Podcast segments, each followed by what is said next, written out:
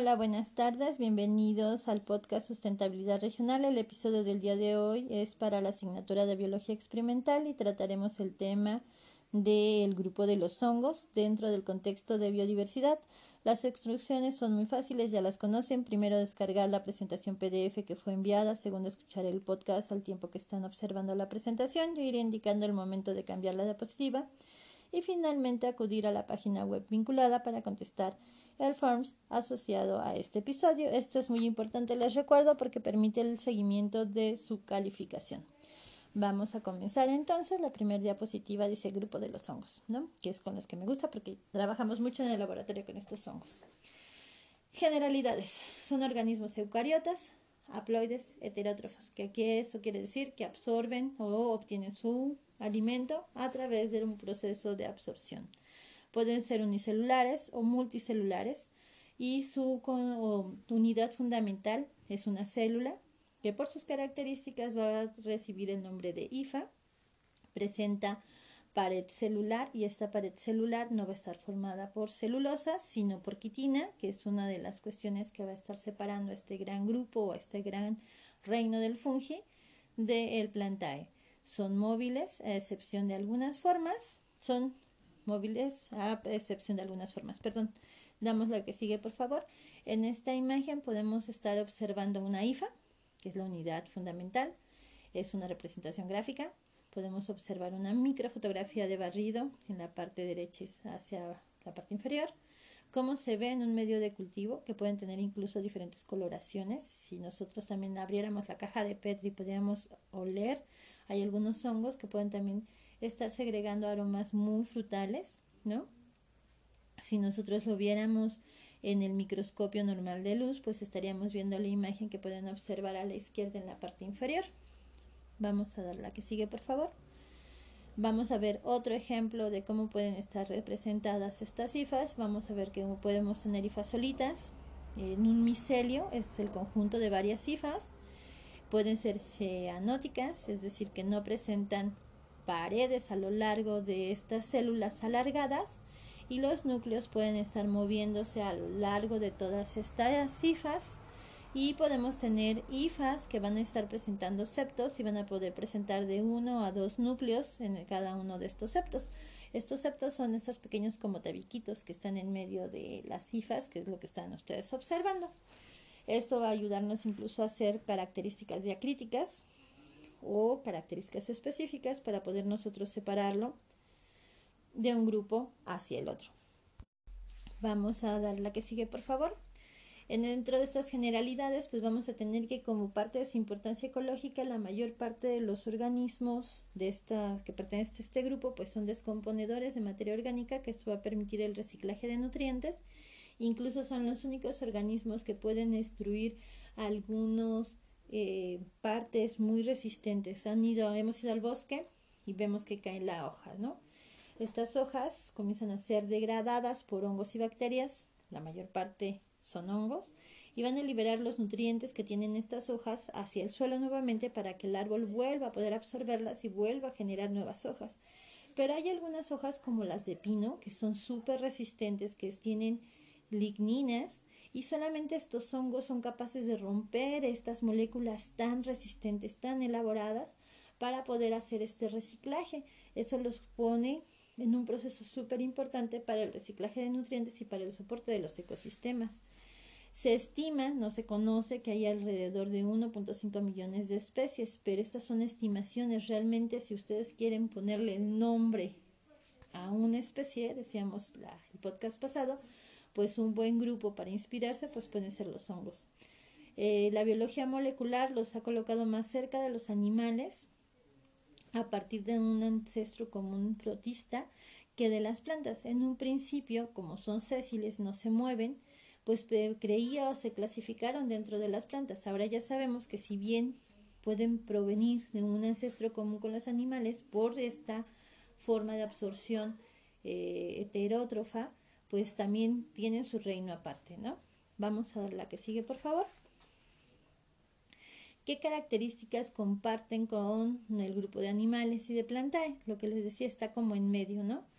Eh, almacenan a través de glucógeno, son sésiles, tienen una fase haploide y una fase diploide, que eso es totalmente raro en animales, pero es algo común o se ha observado en plantae. Su pared celular está presente, eso no lo tienen animales, pero está hecha de quitina y presentan el ergosterol. Y este ergosterol es muy parecido es muy parecido al colesterol, que eso es lo que estarían compartiendo un poco con la parte de animalia. Vamos a darle la que sigue, por favor. Tenemos por su tipo de nutrición que pueden ser saprófitos, es decir, que van a estar descomponiendo la materia orgánica para poder alimentarse, pueden ser parásitos, ¿no? Hongos que se alimentan de organismos vivos que pueden llegar a afectarlos. Tienen una modificación o una hifa modificada que se conoce como austoria y que esto le va a permitir segregar ciertas enzimas que van a romper las paredes celulares y les van a permitir entrar a las hifas dentro de sus hospederos. Los que a mí más me gustan trabajar y los que me gustan mucho ver, pues son los mutualistas que van a estar siendo simbiontes y van a estar formando asociaciones micorrísicas. Micorriza quiere decir hongos en las raíces.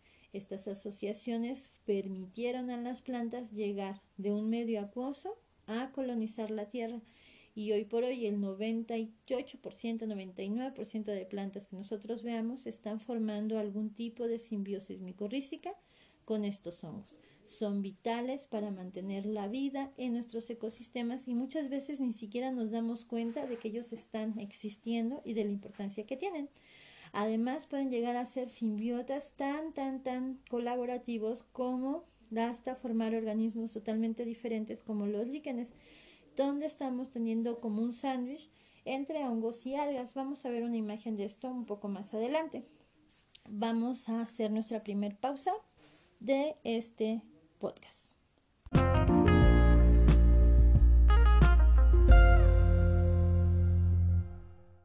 Vamos a continuar entonces, por favor, vamos a darle la que sigue. Las, las micorrizas se van a clasificar en dos grandes grupos, en los grupos de las ectomicorriza, que bien dice ecto, es fuera, y micorriza, que estas ectomicorrizas se van a estar estableciendo y el hongo va a cubrir las raíces del árbol sin penetrar las células del córtex. Mientras que las endomicorrizas, pues las cifras del hongo sí van a estar pudiendo penetrar eh, eh, el córtex de las células de la planta y van a poder entrar dentro de las células vegetales a través de la pared celular sin penetrar la membrana celular. Es decir, van a estar cohabitando, van a estar intercambiando nutrientes, pero no se va a volver un problema, una amenaza o un patógeno los hongos para estas plantas. Vamos a darle la que sigue, por favor. Dentro de las endomicorrizas, pues vamos a tener un número que podemos clasificar. Las más importantes y las más distribuidas van a ser las arbusculares. Esta simbiosis se va a establecer entre un grupo de hongos del subfilón glomeromicota y la mayor parte de las plantas, a excepción de algunos grupos específicos, entre ellos las leguminosas, porque en las leguminosas decíamos que van a estar viendo bacterias que nos van a permitir fijar el nitrógeno, ¿no? Van a ser importantes para ustedes, se han hecho tesis incluso aquí dentro de la universidad para poderlas estudiar este tipo de hongos, este tipo de micorrizas, generarlas y utilizarlas como biofertilizantes. Estos hongos arbusculares protegen a su planta y le permiten a tener una mejor nutrición, buscar agua en lugares más lejanos y esto asegura la vida de la planta, ¿no? Otro tipo especial de endomicorrizas pues son las que yo trabajé en la licenciatura, las que hemos tratado de trabajar aquí en la universidad, que son las micorrizas orquidioides. Son simbiontes de estos hongos basidiomicetos y se van a estar asociando únicamente con la familia de las orquídeas y van a formar una, una simbiosis muy específica donde la orquídea no puede sobrevivir si no está presente este hongo que le permita desarrollarse en sus primeras etapas de germinación y de desarrollo. Vamos a darle la que sigue, por favor. Vamos a ver que si me ayudan a darle la que sigue, tenemos, o espero que esté apareciendo en su PDF, pues los tipos de micorrizas y vamos a ver que son siete. La mayor parte del reloj de la imagen que ustedes están viendo son de endomicorrizas. Tenemos las arbusculares, las orquidioides y otros muy específicos que se van a estar formando por Basidiomycetos y la familia Ericacea, pues son las ericoides, ¿no? Las ericoides. Eh, las arbutoides, vamos a tener un grupo de plantas que rompe con el esquema de planta. ¿Qué es una planta? Pues va a ser fotosíntesis, ¿no? Generalmente lo que las reconoce pues estas plantas arbutoides pues no van a generar esta fotosíntesis y se tienen que alimentar del hongo. Ellas sí se van a comer estos hongos para poder sobrevivir y tienen un tipo de simbiosis muy específica que es la arbutoide. Y vamos a tener finalmente las sectomicorrizas que las vamos a estar viendo presentes en los pinos. Si a ustedes les gusta más el área eh, forestal y van a querer reforestar su cerro con pinos, pues tienen que saber de las sectomicorrizas porque los pinos no pueden sobrevivir si no están con este tipo de asociación. Vamos a darle a la que sigue, por favor. Vamos a ver imágenes eh, del laboratorio donde yo antes trabajaba y vamos a ver en la primer fila de arriba hacia abajo de la mano izquierda, viendo su computadora de frente, pues un hongo arbuscular Está súper bonito, este redondito le están abriendo, es una espora, es una parte del hongo que le va a permitir reproducirse y mantenerse en el suelo durante mucho tiempo. Eh, está roto porque son, eso nos permite a nosotros ver las características diacríticas de estos hongos y poderlos clasificar. Tenemos en la imagen de abajo cómo entra realmente dentro de la pared celular y se puede ver que hace como un arbolito el hongo. Este se llama arbúsculo y es donde se van a estar dando los intercambios de alimentos. Está importante esta asociación que en la última fotografía lo que ustedes están viendo es una raíz totalmente colonizada y que la nutrición de la planta le permite hacer esas vacuolas, ¿no? Que son esos puntos como más grandes azules donde se va a estar almacenando pues algo de alimento. En la parte central lo que estamos viendo es una ectomicorriza. Estamos viendo las células. En la primera es una fotografía con fluorescencia. Y vemos las células vegetales, vemos los puntitos más brillantes que son los núcleos. Y los hongos, pues es todo lo que está formándose alrededor de, ese, de esa raíz, ¿no? Ese córtex. Nosotros lo podemos observar a simple vista. En las arbusculares no pasa esto. Y están formando esa modificación de las raíces que se conoce como tips. Y en la parte de abajo es lo que estamos observando en la parte derecha. Es un microcosmos, que es el crecimiento de un árbol con su hongo y lo que estamos viendo es cómo el hongo está creciendo en el suelo. Eso ustedes lo han podido ver si han ido a su cerro y comienzan a jugar, a patear la hojarasca del mismo y comienzan a ver de repente como hebras, ¿no? Como hilos. Esos hilos pertenecen a estos hongos micorrícicos que están formando esta simbiosis con los pinos, con otros árboles de esta región y que se pueden expresar en hongos que nos podemos comer. Claro, el hongo que estamos viendo ahí, el rojo con escamitas blancas, se llama mm, morquera. No es cierto, morquera no es cierto, no es cierto. Es una manta muscaria que es súper venenosa. Esa es la típica de los pitufos. Esa no es comestible, pero sí podemos tener que se formen morqueras o lacarias, que sí son bastante comestibles y que en época de lluvias pues son un recurso forestal no maderable muy importante para las comunidades. En las últimas series de imágenes lo que estamos observando pues es la simbiosis endomicorrícica o orquidioide, donde vemos los pelotones, que son, son las hifas que hacen como si fueran ovillos de estambre dentro de las paredes celulares de la orquídea. Esta las va a chupar, se los va a comer, los va a degradar, los avienta y vuelve a permitir la regeneración de este hongo en las primeras etapas de desarrollo para tener azúcares al principio y después ciertas vitaminas. En la parte de en medio lo que estamos viendo se llaman células monilioides, que sí es mi otro apodo biológico, que es una reproducción asexual de estos hongos. Y en la parte final, pues lo que estamos viendo es la flor de Letia purpurea y las raíces de otra especie de orquídea que es muy grande sus raíces y se ven súper bien todos esos puntitos amarillos más eh, oscuros son estos pelotones expresándose en las raíces de espirantes auratiacas, ¿no? Vamos a darle la que sigue, por favor.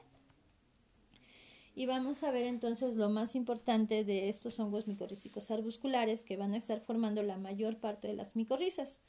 Son hongos que van a estar formando la simbiosis con alrededor, al menos, con el 85% de las plantas que ustedes vean.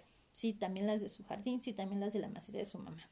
Sí, lo más seguro es que sí, están ahí presentes. Los hongos micorrízicos arbusculares aumentan la capacidad de la planta para explorar el medio ambiente, ya que el organismo más grande que se ha observado pues es un hongo que recreció alrededor 4 kilómetros, ¿no? Y esto permite que durante más lejos esté el nutriente o las agua, el agua, el hongo pueda llevárselo a su planta que no se puede mover tan fácilmente o sus raíces no pueden crecer tan extensamente. Incrementa su resistencia y tolerancia a la sequía, permitiendo su crecimiento en estas condiciones y reduce el estrés vegetal ante patógenos, salinidad, acidez y elementos tóxicos, incluso ahorita las que se están desarrollando sobre jales mineros altamente contaminados por metales pesados, pues lo que está haciendo la diferencia para que sobrevivan o no las plantas sobre estas condiciones, pues son la aplicación de estos hongos micorrízicos. Además, favorece la de nutrientes para la planta que tienen un lento movimiento de forma natural en los suelos, como es el fósforo, el cobre, el potasio, el cobre, el zinc, el nitrógeno mismo, el azufre e incluso el calcio. También estos hongos micorrísticos juegan un papel muy importante en la agregación y estabilidad de las partículas del suelo. Vamos a hacer una nueva pausa para continuar.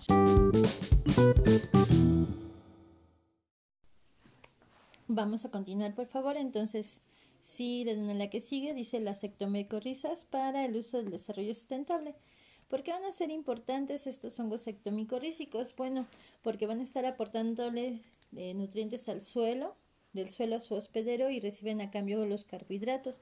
Además decíamos que estos hongos pues son vitales, son obligados para los pinos para poderse establecer y además también van a estar haciendo una interfase entre el suelo y el árbol. ¿Han visto en su momento la película del Avatar?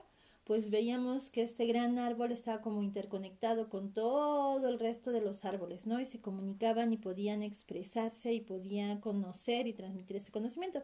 Algo también similar pasa con el Avatar cuando cae en este como pantano, ¿no? Pues no está tan lejos la ficción de la realidad. Realmente se han observado estos últimos años que hay interconexiones entre árbol y árbol a través de estas cifras y que realmente la gran Internet o la primera Internet que existe pues no es la que inventamos nosotros y que la que hoy nos está permitiendo comunicarnos de mi casa hasta sus casas. Me dejan entrar, muchas gracias sino que esta gran Internet, esta gran interfase, permitía ya esta comunicación entre los árboles y entonces esto favorece la sobrevivencia no solamente de un árbol o de un individuo, sino de todo el ecosistema que permite la regeneración de este cuando hay perturbaciones. Además decíamos que muchos de estos hongos van a estar generando cuerpos fructíferos que les van a permitir a nosotros, los humanos, pues comérnoslos, ¿no? Las patitas de pájaro, los panes y todos estos hongos que nosotros vamos al bosque en época de lluvias a recolectar, pues van a estar estableciendo este tipo de micorrizas. Vamos a darle lo que sigue, por favor.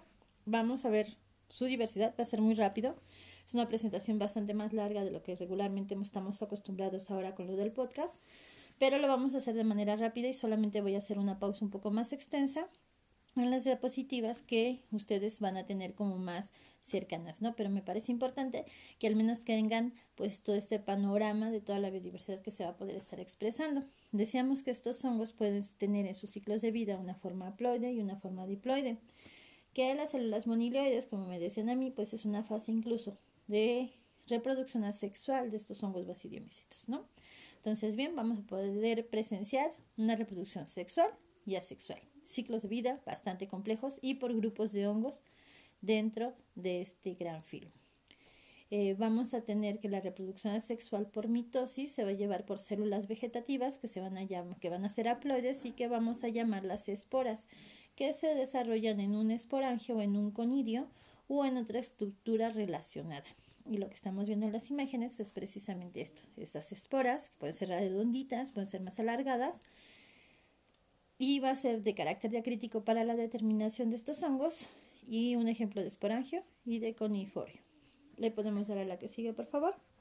Incluye eventos entonces de crecimiento vegetativo que van a permitir la regeneración genética a través de meiosis y fertilización y los hongos que se producen sexualmente es cuando dos hifas genéticamente diferentes de una misma especie se encuentran y entonces pueden generar un hongo diploide para continuar con su ciclo de vida.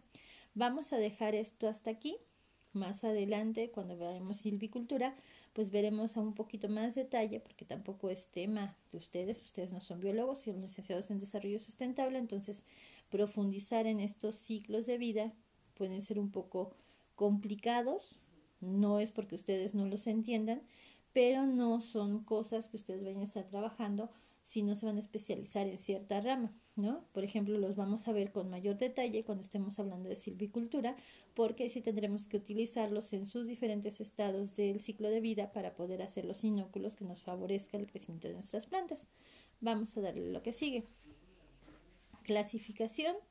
Se utilizan jerárquicamente, como ya lo habíamos visto en otros podcasts, ¿no? Y fue propuesta por Linneo Vamos a ver que tiene siete rangos, que es reino, subreinos, filum, tiene hasta siete filums, es enorme, ¿no? Todo lo que no sabemos exactamente qué es, esto lo metemos a los hongos. Es subfilums, ¿no? Tenemos diez clases, subclase y orden. Vamos a darle la que sigue, por favor. Vamos a verlo súper rápido, esta es la parte de taxonomía. Nada más menciono los grupos, ustedes tendrán las diapositivas y podrán verlos con mayor detalle, ¿va? tenemos a los mucori, perdón, mucoromicota, micotina, eh, que van a estar presencialmente causando podredumbres de frutas y pan, son importantes, son también micoparásitos. Las quishodomicota, micotina, perdón, la terminación micotina, no está hablando de este proceso, van a ser hongos septados, saprófitos en su mayoría y tenemos eh, microfotografías de barrido de conidios. La que sigue, por favor. Ah, son parásitos de antrópodos los anteriores, perdónenme. Sopagomicotina, entomotoromicotina, ¿no? Estos últimos van a ser parásitos obligados de animales, principalmente de antrópodos. Esto puede tener una importancia para el desarrollo sustentable porque algunos insecticidas que podamos desarrollar desde un punto de vista biológico, pues pueden ser la utilización de estos hongos. Se podría abrir toda una línea de investigación en la universidad, identificándose y utilizándolos. Para ya hay de manera comercial algunos pterodermas, creo que se llama el género, eh, que se utilizan, por ejemplo, para el café. Tienen un escarabajo que es va directo hacia la semilla y es muy difícil de matar porque está dentro del fruto, está dentro, está dentro, se come la semilla. Entonces no pueden utilizar insecticida que se quedaría por fuera del fruto y pues no mataría el insecto. Entonces lo que han utilizado pues son estas esporas de estos hongos, incluso así como vemos la imagencita de esta mosquita toda parasitada, la quitan la echan en agua, la licúan y vuelven a aspersar y son muy resilientes en el ambiente, ¿no? Me decía David en su momento cuando fuimos a Veracruz, que es un compañero que ustedes conocerán en sus, espero, viajes y esto se compone, eh, puede llegar a estar hasta en el, la huerta de café hasta por tres años. Esto es muy bueno porque entonces disminuye la incidencia y no tenemos que estar agregando elementos tóxicos, sino que el mismo ecosistema se va regulando cuando desaparece o cuando está presente el hongo dentro de este, ¿no? Vamos a darle la que sigue, por favor. Microporidia son parásitos obligados a invertebrados. Plastocladiomicota que son hongos acuáticos. Estos hongos también van a estar presentes o son cosmopolitas y van a estar presentes en todos los hábitats que vamos a tener alrededor. Vamos a darle la que sigue. Neocalis mastigomicota, que son hongos anaerobios, es decir, que son básicamente viven en condiciones anaerobias y se han encontrado en los sistemas digestivos de herbívoros superiores que les permiten cortar esta celulosa para que puedan ellos absorber sus nutrientes. Vamos a darle lo que sigue, por favor. Vamos a empezar ya. Aquí vemos una imagen súper bella. Son una raíz llenísima de hongos arbusculares que están formando una endomicorriza. Son del filum glomeromicota y el 80% de las plantas, pues ya decíamos que son los que van a estar presentando este tipo de simbiosis. Vamos a tener algunos géneros en la diapositiva, que es Glomus, Paraglomus, Geosifojos y Gigaspora. Vamos a dar una pausa nuevamente para poder ya terminar con este podcast que está dedicado a los hongos.